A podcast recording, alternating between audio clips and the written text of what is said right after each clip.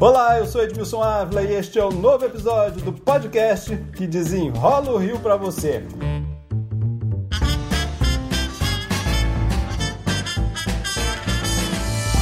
O governo fluminense conseguiu adiar por seis meses a decisão se continuará ou não no regime de recuperação fiscal.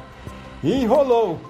E para desenrolar esse assunto, eu convidei o especialista em finanças públicas Paulo Henrique Feijó. Todo mundo sabe, e já é um senso comum, né, de que a gente ficar fora do regime de recuperação fiscal significa não conseguir pagar dívidas, salários e fornecedores a gente enrolou no impasse, né? É verdade, Edmilson. Realmente gerou um impasse, tem uma discussão que estava mais grave enquanto estava o governador Witzel, né? Porque já estava caminhando para uma judicialização, em que o governo federal entende que para o estado do Rio renovar o regime de recuperação, ele precisaria de um novo plano de recuperação fiscal, ou seja, estabelecer novas metas. E tem algumas neste atual que não foram cumpridas, né? Várias foram, e aí agora o impasse estava o entendimento do Estado de que o plano, na essência, não é só de três anos, são de seis, a lei é meio silenciosa com isso, ela não foi clara, essa é uma verdade, por isso também esse impasse. E o Estado não continuar no regime significa uma falência total, significa não pagar por serviços básicos, porque aí vai ter que honrar a dívida com a União e o orçamento do Estado não cabe esse pagamento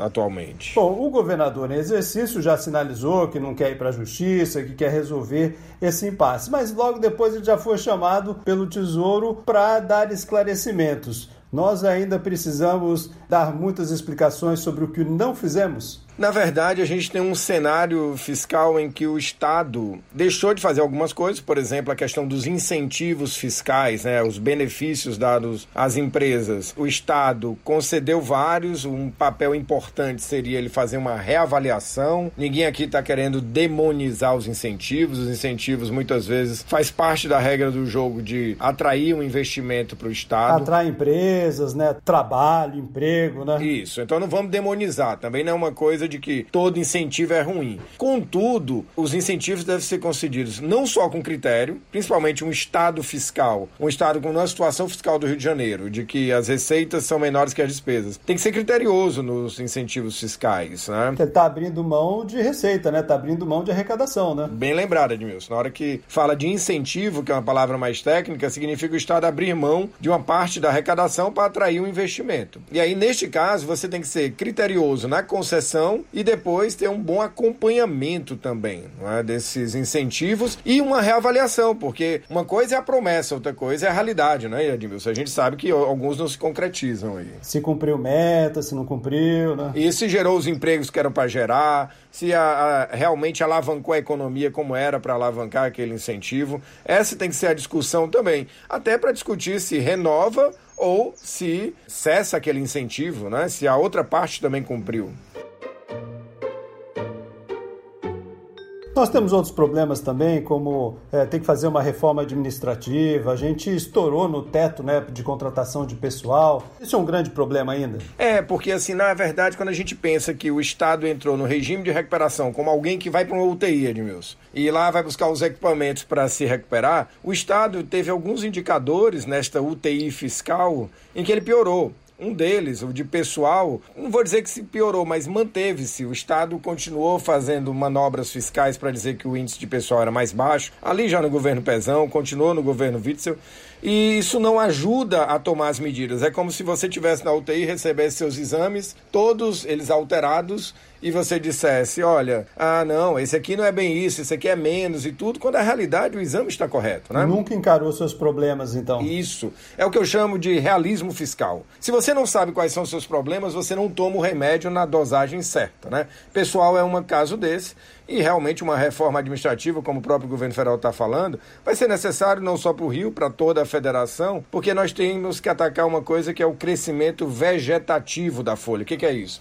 sem dar aumento, sem fazer muitas contratações, sem inventar muito, a folha cresce. O relatório também do Conselho aponta esse crescimento da despesa pessoal, não obstante ter menos funcionários né, no Estado, o que é uma coisa que mostra essa gravidade do crescimento vegetativo. Nesse novo relatório que saiu agora, o último relatório, que é de julho, mostra que a gente ainda ficou bem abaixo. A gente tem um, um percentual que o Estado não conseguiu cumprir, né? Ou por causa da, da pandemia, ou porque não tomou as medidas que deveria, né? É, na verdade, eu levo até mais pelo outro lado. Na verdade, se você parar para pensar, eu tenho dito que ah, aqui vale uma frase que valeu para o Brasil no início do século no presidente Campos Salles. Ele assim, muito terá feito pela República o presidente que cuidar somente de suas finanças. Isso deveria ser transposto para o Rio de Janeiro e muito faria pelo governo ou pelo estado do Rio de Janeiro o governador que só cuidar de suas finanças. Esse é o ponto. Né? O Rio de Janeiro tem que organizar a casa. Precisa de um governador, de um líder político, seja de que partido for, né, que organize a casa, que não pense em outros voos e tudo. Tem que olhar para dentro. Esse é um ponto. E é, neste cenário, chama atenção também, Edmilson, o crescimento da dívida, né? Porque a gente sabe, Edmilson, se você deixa de pagar a dívida, qualquer que seja a dívida, ela não deixa de correr juros, na é verdade. E aí, ao correr juros, aumenta a dívida naturalmente.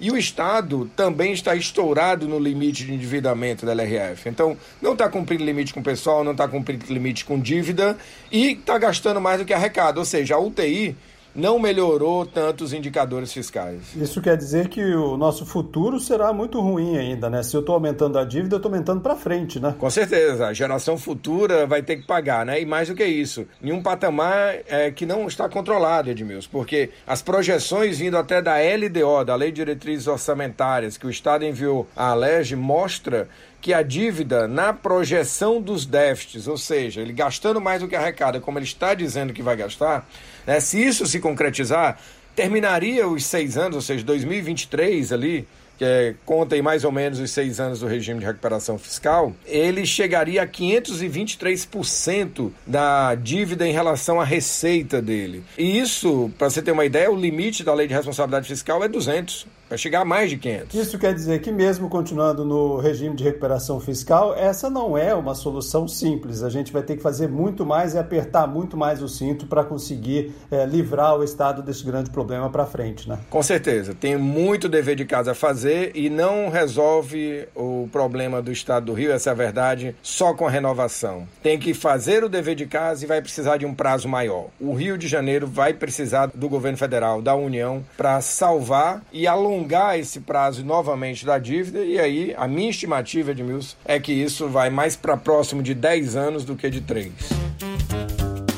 Paulo Henrique Feijó, especialista em finanças públicas, muito obrigado pelas explicações aqui. Eu que agradeço, Edmilson. Sempre um prazer estar aqui nesse podcast tão importante para a sociedade fluminense. Este podcast teve edição e sonoplastia de Lucas von Seehausen e eu, Edmilson Ávila, toda semana desenrola um assunto aqui para você. Até o próximo.